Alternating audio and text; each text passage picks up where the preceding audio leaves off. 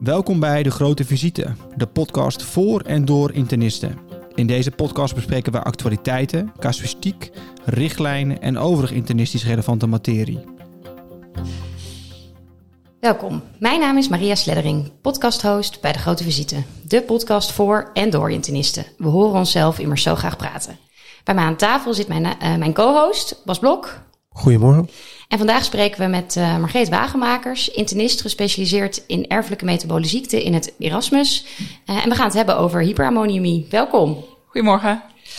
Nou, als eerste in deze podcast stellen we altijd de vraag: als je nou geen internist uh, was geworden, wat, wat was je dan geworden? dierenarts in de tropen, denk ik. Oh, dat klinkt hartstikke ja. leuk. En specifiek in de tropen. Van dat leek me leuk. Ja, ja, ja.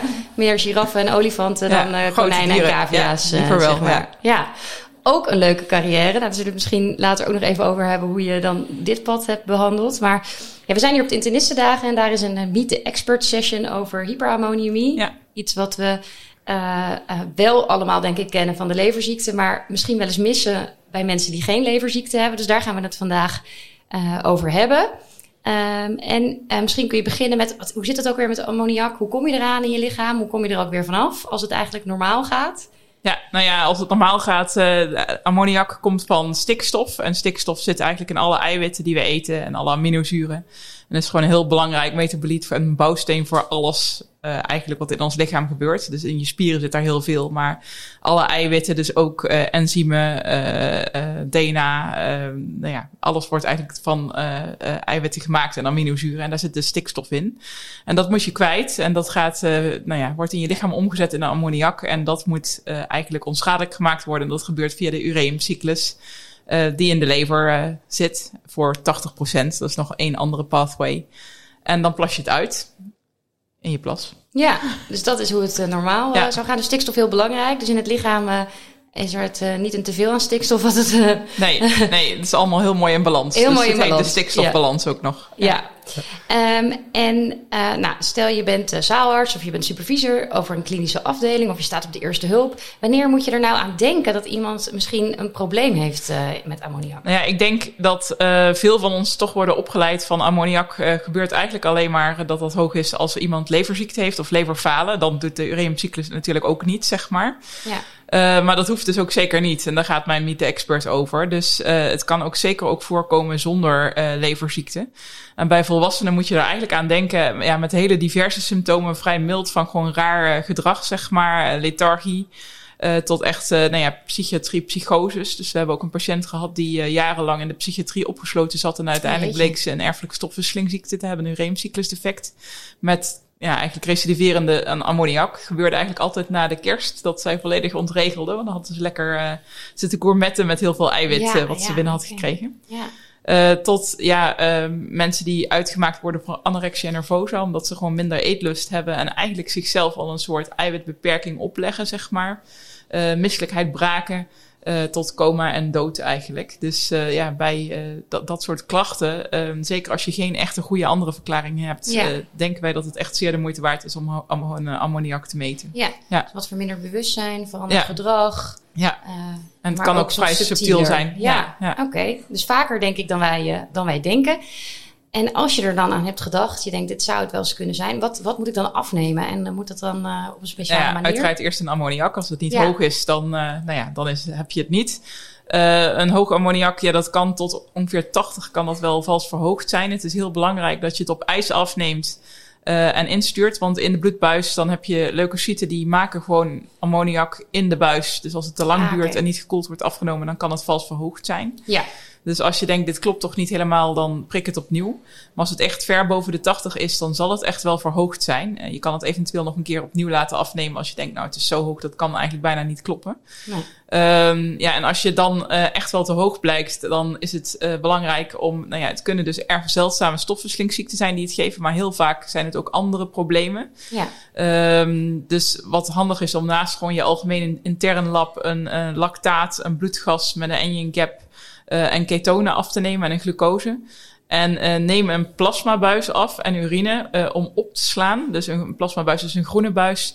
Om later nog in te sturen voor metabole diagnostiek. En dan bepalen we daar de aminozuren en de carnitines in. En in de urine de organische zuren. En dan zou je beter kunnen zeggen van oké, okay, dit past echt bij een erfelijke metabole ziekte. Of bij een verworven probleem door bijvoorbeeld een diepe citrulline en arginine tekort. Ja. ja. Ja, dus je uh, moet in eerste instantie een ammoniak ja. afnemen op ijs. Ja. De normaalwaarde ligt geloof ik ja, onder de, onder 50. de 50. En tussen de 50 en de 80 moet je een beetje afvragen, is dit relevant of niet? Ja, en het kan ook heel goed niet relevant zijn. Dan laat je het nog een keer afnemen, maar als het 100 of 200 is, nou, dan hebben we een probleem. Ja, zeker als iemand symptomatisch is. Ja, dus dan hebben we ook een waarschijnlijkheidsdiagnose uh, van de misschien bewustzijnsdaling. Maar dan is het natuurlijk de bevinding aan zich, zeg je nog niet hoe het komt. Wat zijn in grote groepen dan Hè, als we leverziekte kennen we natuurlijk, maar wat zijn de andere oorzaken van een hoog ammoniak? Nou, um, eigenlijk is het overal bij dat de ureumcyclus niet werkt of overvraagd wordt of uh, gewoon gebypast, zeg maar. Ja. Dus uiteraard kennen we allemaal de portosystemische shunt, waarbij je gewoon niet langs de lever gaat en dus uh, de ureumcyclus niet kan werken. Uh, maar je moet bijvoorbeeld aan, uh, er zijn bepaalde uh, nier- en darmproblemen die het kunnen geven. Um, infecties met urease bevattende bacteriën. Dus die zetten ureum weer om in ammoniak. Als dat bijvoorbeeld in de blaas voorkomt, uh, met ook nog stase in de blaas waar heel veel ureum zit, dan kan je daar echt een symptomatische hyperammoniemie van krijgen. Um, je kan denken aan ernstige ondervoeding, waardoor er in de ureumcyclus is citrulline en arginine heel belangrijk. Als dat er niet is, kan de ureumcyclus niet werken. Dat zijn aminozuren. Uh, dus bij heel ernstige eiwitondervoeding en bijvoorbeeld na gastric bypass zien we het behoorlijk regelmatig dat er een hoog ammoniak voorkomt. Okay. Um, dan kan dat ook voorkomen. Of een heel erg grote eiwitoverload. Uh, met name als de lever toch niet helemaal functioneert, zeg maar. Dus dan hoef je niet echt leverfalen of echt leverenzymstoornissen te hebben. Maar bijvoorbeeld toch bij al een steatosis of eerder een shocklever die eigenlijk aan het herstellen is, maar met heel veel eiwit erbij. Uh, door bijvoorbeeld uh, nou ja, een, een, een, een, een gastrointestinale bloeding of zo kan je ook een hyperammonemie krijgen. Uh, en dan zijn er dus nog dezelfde. En er zijn uiteraard medicijnen die het kunnen geven. De oh, ja. is de bekendste. Depekine, dat is ja. een voorbeeld. Ja. ja. En de erfelijke stofwisselingsziekte. Ja, en dat is dan natuurlijk van het hele stuk maar een kleine groep waarschijnlijk. Ja. ja. Um, en wat wel belangrijk, denk ik, is om te beseffen, is dat wat wij allemaal van de leverziekte weten, dat als een ammoniak verhoogd is, dan is dat niet echt een spoedsituatie, zeg maar. Nee. Um, want uh, nou ja, dat, we kennen allemaal de encephalopathische patiënt. Ja. Uh, maar als een ammoniak acuut verhoogd is, en dat is vaak bij deze problemen, zeg maar, dan is je brein niet aangepast. En dan is het ammoniak uh, wordt, nou ja, niet omgezet, wordt omgezet juist in glutamine bedoel ik, zeg maar. En ja. dat, zorgt, dat is eigenlijk neurotoxisch en zorgt voor herseneudeem. En dan kan je eigenlijk binnen een aantal uren inklemmen en, en dood zijn. Dus je moet eigenlijk ook dan wel acuut behandelen. En niet ja. denken van, uh, ik doe niks. Nee. En behandeling is meer dan lactulose. Oké, okay, daar gaan we het zo nog even over hebben. Dus je hebt uh, meer het onderscheid tussen de chronische, milde ja. hyperammonemie en een acute nieuwe, ja. hè, die echt uh, aanleiding kan geven tot hersenudeem ja. en snelle overlijden. Ja, dat is misschien wel nieuw voor veel van ons. We zien het wel als ernstig, maar echt uh, acuut overlijden, dat, nee. ik denk dat veel van ons dat nog niet echt in ons systeem hebben. Nee, maar het gebeurt echt. Maar dat is dus e dat is niet bij de patiënt met chronisch leverfalen, maar bij degene die eigenlijk altijd een normaal ammoniak heeft gehad en dus in één keer heel erg hoog zit door een probleem. En um, los van het hersenudeem zijn er nog andere complicaties van een nee, enorm is, ammoniak? Nee, het is echt het hersenudeem. En als je daar dus eigenlijk uh, nou ja, te lang mee wacht, dan gaan ze of dood of er kan wel chronische schade zijn door gewoon verlitteken van de hersenen. Maar als je er op tijd bij bent, kan dat echt restloos herstellen. Dus het heeft ook, als je het goed behandelt, een hele goede prognose. En hoe snel herstelt het dan als we het goed behandelen? Uh, heel snel kan het gaan en dat wil je ook. Dus uh, als het heel hoog is en iemand is in coma, dan is de meest effectieve uh, methode om het snel te laten herstellen dialyseren. En dan met een hele hoge flow. Dus hemodialyse werkt beter als je CVVH doet. sluit twee apparaten aan met hele hoge flow. ammoniak dialyseer je heel goed uit en het kan niet snel genoeg dalen. Uh, en er zijn dus allerlei medicijnen die je kan geven om het nog sneller te laten dalen. Dus uh, natriumbenzoaat en vinylbuteraat, dat zijn gelatoren die binden aan glutamine en glycine, zeg maar. Uh, voordat het stikstof daarin naar ammoniak wordt gemaakt. En dan plas je het letterlijk uit zonder dat je de ureumcyclus nodig hebt. En die medicijnen, um, nou ja, wat eigenlijk natriumbenzoaat zit als voedingsstof in al onze voedingsmiddelen eigenlijk. Alleen geven we dan 16 gram, dus heel veel. Oh. ja, echt ja. heel veel. Um, ja, dat dialyseer je ook nog heel goed uit. Dus dat werkt dan ook nog synergistisch. En dan kan je eigenlijk, uh, ja, als je goed je best doet, uh, het echt binnen een dag vaak wel normaliseren. Ja, en het heeft dus niet. Uh, nee, je kan mag niet snel, het ook snel nee, Het kan niet snel genoeg. Ja. Je moet het snel corrigeren. Snel in tegenstelling ja. tot andere Met aandoeningen. problemen waarvan we bekend zijn. Ja, En, en de andere behandelingen die we misschien wel wat beter kennen, dus lactulose. Ik heb me altijd afgevraagd, waarom moeten we nou specifiek lactulose geven en kunnen we niet gewoon laxeren met uh, movicolon of dergelijke? Nee, dat vragen meer mensen zich af. het is wat lactulose doet, is dat het, het zeg maar het uh, gastro en in je darmen wordt het milieu zuur. En daar wordt, uh, door wordt NH3, dus ammoniak, naar NH4 omgezet. En dat wordt minder snel geresorbeerd in de darmen. Uh, dus het is echt gewoon minder opname. En dat doet Movicolon niet. Die maakt het niet zuur. En er zijn nog wat andere dingen waardoor het beter werkt. Um, en um, als je het dan hebt over lactulose, ja, ik leerde vroeger altijd, maar dat is dan bij leverpatiënten, je moet gewoon net zoveel lactulose geven totdat er nou ja, bijna veel diarree is, ja. zal ik maar zeggen. Is dat ook zo? Ja, of dat is ook wel echt een zo. specifieke dosering? Maar lactulose, dat doen we er ook zeker bij. Maar dat is eigenlijk een klein deel van de behandeling. Wat heel belangrijk is, is dat je uh, in ieder geval zorgt dat patiënten anabool worden bij een hoog ammoniak. Ja. Um, dus dat ze in ieder geval niet hun eigen eiwit afbreken in het kader van spier. Dus ze moeten genoeg calorieën krijgen en dan niet geen eiwit op dat moment. Nee. Dus we geven altijd een 2 liter glucose 10% infuus minimaal. Je kan er ook nog vetten bij geven. Uh, en wat wel belangrijk is, is dat we zowel voldoende essentiële aminozuren binnenkrijgen. Want ja, anders die je... twee die belangrijk waren voor die cyclus, ja. dat zijn natuurlijk aminozuren, daar moet je dan wel weer. Ja, die kan je losgeven. Oh, dus, die kun je losgeven. Ja, je kan okay. arginine gewoon ook als een infuus geven. Dus we kennen het ook bijvoorbeeld van de arginine-test uh, ja. bij groeihormoon, zeg maar. Dat klopt natuurlijk. Um, ja. Dus dat is ook wel echt voorradig in elk ziekenhuis. En ja, arginine wordt weer omgezet in citrulline, dus dat kan okay. op zich ook prima. Ja.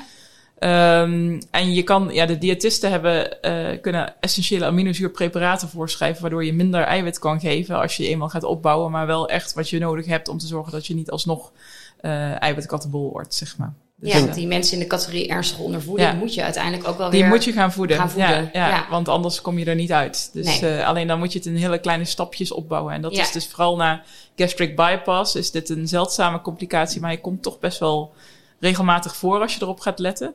Dus uh, het Rijnstaat bijvoorbeeld is een groot gastric bypass centrum. En uh, nou ja, die hebben ook een paar patiënten gezien en ons protocol overgenomen. En uh, zijn ze gaan nou ja, echt veel alerter op. En die zien nou toch wel zo'n vier, vijf patiënten per jaar die een, op de eerste hulp komen met een hoge ammoniak symptomatisch na gastric bypass. Ja. En we denken dat dat gewoon veel vaker voorkomt. Dus en, maar die moet je zeker wel gaan voeden. Met uh, alleen in kleine stapjes ophogen ja. totdat die reumcyclus dus weer werkt. Eerst acuut dalen, goed ja. glucose geven. Ja. En dan langzaam hè, de eiwitbalans zeg maar, herstellen. Ja. Maar waarom hebben die gastric bypass patiënten dat vaker? Nou ja, het is dus, we zien eigenlijk bij allemaal dat ze dan echt ernstig ondervoed zijn en eiwit ondervoed. Dus dan hebben ze eigenlijk een arginine- en citrulline deficiëntie. En dat heb je dus nodig voor een goede werking van de ureumcyclus. Uh, citrulline wordt ook uh, voor een heel groot deel in je darm aangemaakt. En we weten van short bowel syndroom dat het bijvoorbeeld ook minder goed gaat. Dus het idee is dat ze mogelijk ook sommige patiënten echt een citrulline uh, aanmaakprobleem in de darm hebben. Um, en ja, we zien wel dat het vooral de patiënten zijn die dan toch al wel wat steatose hadden en ook wel wat alcoholgebruik, vaak ook nog wel wat actueel, zeg maar. Dus er zit ook wel een soort levercomponent bij. En dan is het meestal een acuut op chronisch probleem met een infectie of iets dergelijks. Dus uh, het is wel echt uh, ja, multiproblematiek. Maar die eiwitondervoeding, dat is een, uh, een heel belangrijke oorzaak. Ja. Je had ook nog over de groep met urineweginfecties. Ja. ja. we zien natuurlijk allemaal op de SCH en op de afdeling nou ja, elke dag meerdere mensen met een uh, gecompliceerde urineweginfectie. Um, soms ook wel met wat bewustzijnsdaling, waarvan ja. wij dan misschien denken dat het sepsis is. Ja. Uh, maar ja, er gaan weken voorbij dat ik daar geen hyperammonemie bij zie. Heb ik ze dan allemaal gemist? Of, nee, uh, ik denk dat het goed zou kunnen dat sommige van die patiënten wel degelijk uh, een hyperammonemie hebben. Want het zijn best wel wat bacteriën die uh, urease bevattend zijn, zeg ja. maar. Alleen dan niet zo hoog dat ze echt in de problemen zijn. Dus als iemand inderdaad een beetje somnolent is, maar niet volledig uh, nou ja, in coma, dan, dan je behandelt. Dus dan Ja. kan je het ook wel aanzien. Maar ik denk met name als uh, bij de sepsis dat toch echt wel duidelijke neurologie is. En je, soms vragen we dan ook de neuroloog erbij. Dat is eigenlijk wel het moment om wel echt een ammoniak te gaan meten. Ja. Want uh, je, het daalt zeker met behandeling van antibiotica. En dat is ook wat je wil, zeg maar. Maar dat kan nog wel echt een tijdje duren. En op dat moment zou je eigenlijk op andere manieren het ammoniak sneller omlaag moeten. moeten Ja, behandelen? ja. want er, is, ja, nou ja, er zijn echt wel casussen waar dan uiteindelijk een patiënt van inklemt en overlijdt. Ja. Dus dat is... Uh, Ja, want we Dat denken allemaal voorkomen. wel eens uh, patiënten met een uh, met een sepsis en dan een urineweginfectie als oorzaak. Um, die of wat deliranter zijn dan je zou verwachten, of wat minder aanspreekbaar, of misschien wat neurologie hebben. Waarvoor we dan wel eens de neuroloog in consult vragen. En jij zegt op dat moment had je eigenlijk eerst. Ook een ammoniak moeten Of ook een ammoniak moeten prikken. Of misschien wel eerst. Ja, misschien wel eerst. snel bekend. ja. Uh, en van de neuroloog krijg je toch meestal als antwoord uh, ja, het zal wel metabol zijn. Ja. ja. Waarbij dus vaag is wat dat dan is. Maar. Precies, maar dan moeten wij dus het ammoniak prikken. Ja, nou toch wel weer veel geleerd daarover. En zijn er dan nog risicofactoren aan te geven voor de grote groep mensen met een urineweginfectie? Dus de, het pathogeen is belangrijk. Ja, maar, maar ook met name uh, blaasafwijkingen. Dus blaasdieverkitikels, stase in de blaas, zeg maar. Dus hoe langer eigenlijk de, de, de urine en het ureum erin kan blijven, hoe meer, beter die bacteriën zijn werk kunnen doen en ook zorgen dat het opgenomen wordt weer in het bloed, zeg maar. Dus dat is wel echt een risicofactor. Ja, dus als er erfelijke afwijkingen zijn, of, zeg ja, maar, ja, of mensen vaak met neurologische klachten hebben dat ook vaker. Ja. Met obstructie, dan moet je er eerder aan denken. Ja.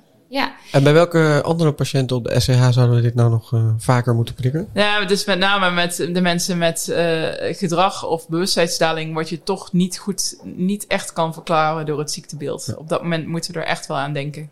En uh, dat, ja, presenteren in de expert sessie ook een casus van een jonge vrouw, vier dagen postpartum, die dan op de psychiatrie wordt opgenomen met eigenlijk, denk ik, psychose herkent. de man niet meer.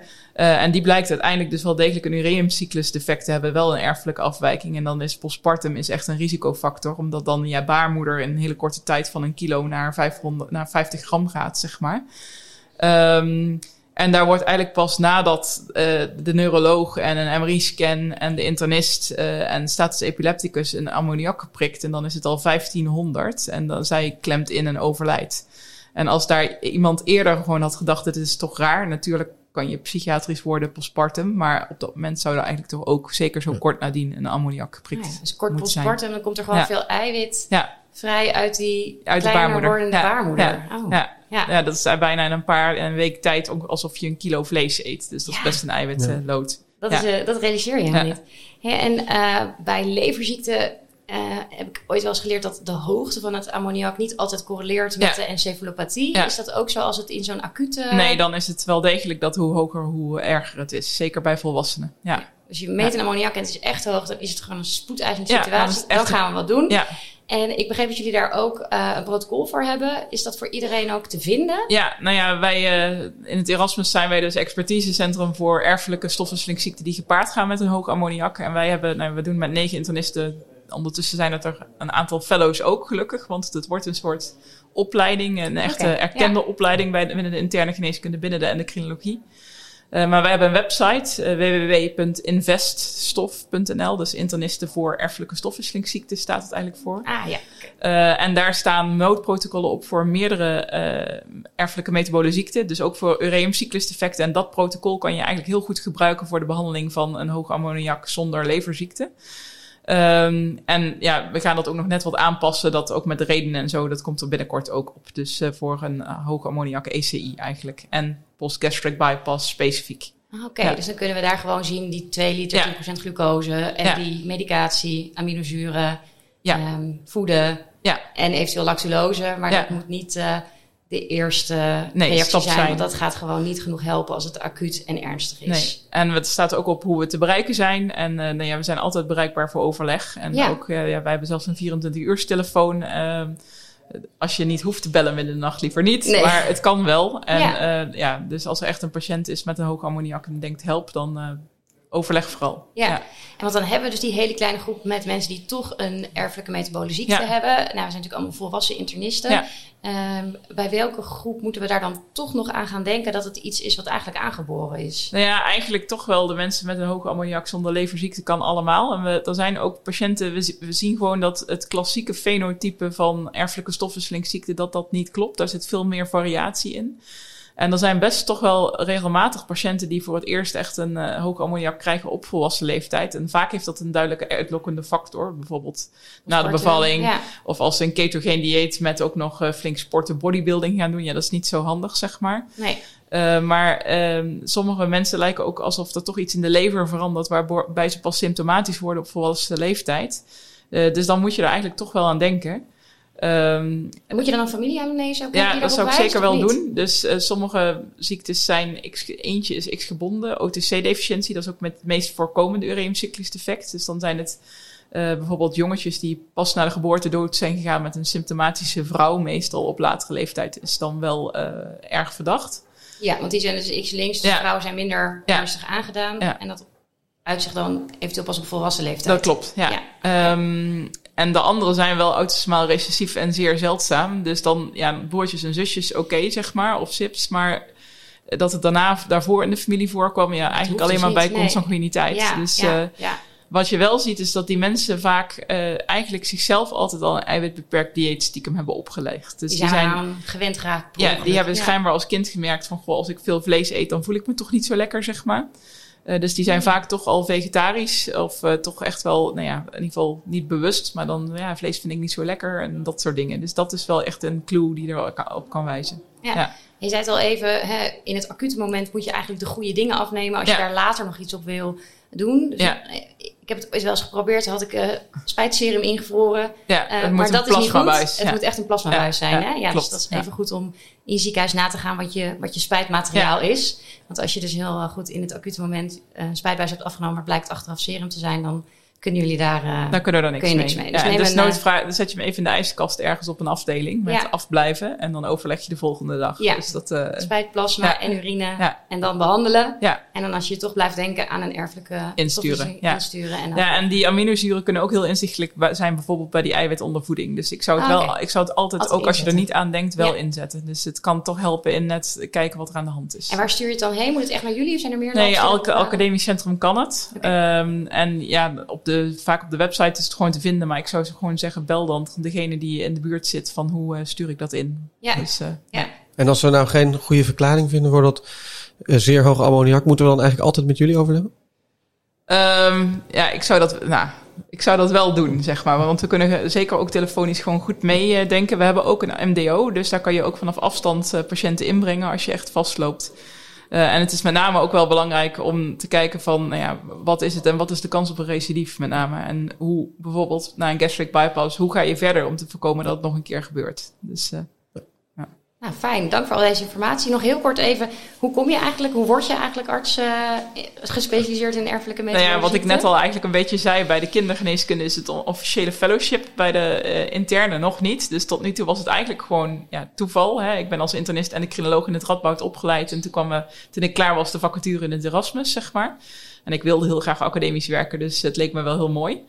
Uh, maar um, ja, we groeien heel erg. En dat komt omdat kinderen beter behandeld worden. En omdat het, nou ja, het zit in de heel prik screening. En omdat we veel meer kunnen, maar ook veel meer diagnostiek doen. Dus we hebben ook steeds meer volwassen diagnoses. Dus door de whole exome sequencing die iedereen laagdrempelig aanvraagt, komt het er nog wel vaker uit. Of de metabolomics die je kan doen. Ja.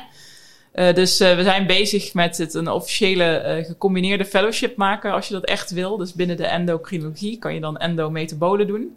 Um, dat loopt al. De sectie endocrinologie is het daar ook mee eens. We zijn daar in overeenstemming. Alleen we zijn nog even met de NIV in overleg van hoe we het nou precies moeten gaan noemen. Ja. Want we willen eigenlijk niet nog verder dedifferentiëren. Ja, ja, um, ja, ja, Aan de andere kant, ja, erfelijke metabole ziekten zijn meer dan duizend ziektes. Dus uh, het is ook ze wel. zijn een stuk voor zeldzaam, maar de hele groep, hele groep is, is, best, wel groot. Nou, ik denk dat we echt ontzettend veel geleerd hebben uh, wat we dagelijks in de praktijk uh, kunnen toepassen. En we zullen misschien niet allemaal een ureumcyclusdefect uh, vinden, maar we zullen er in ieder geval aan denken en we zullen jullie bellen. En we zullen denk ik de noodprotocollen ook gebruiken ja. om ook hyperammonemie hè, zonder leverziekte te behandelen en daarmee hopelijk uh, morbiditeit en mortaliteit voorkomen. Minder vaak te missen. Ja. Nou, fijn. En er is trouwens een erfelijke metabole stage voor de AIOS die dat leuk vinden van dus, vier maanden. en dus, kunnen contact opnemen via jullie Ja, via mij of via de website van degene die bij jou in de regio zit. Ja. Dus, ja. Nou, meld je aan als je het interessant vindt, want er is behoefte aan mensen die hier verstand van Zeker. hebben. Merken. Ja. ja. Nou, dankjewel voor het luisteren naar deze aflevering van De Grote Visite. Een podcast van de Nederlandse Internistenvereniging. Dank aan mijn podcastcollega's Anna Verhulst, Bas Blok, Lara Hessels en Dirk-Jan Mons. De productie was in handen van Met Online. Abonneer je op De Grote Visite via je favoriete podcastkanaal, zodat je geen aflevering mist. En deel deze podcast met je collega's. Vond je het leuk om te luisteren? Geef ons dan een review, zodat we ook beter te vinden zijn voor andere luisteraars. Tot de volgende keer!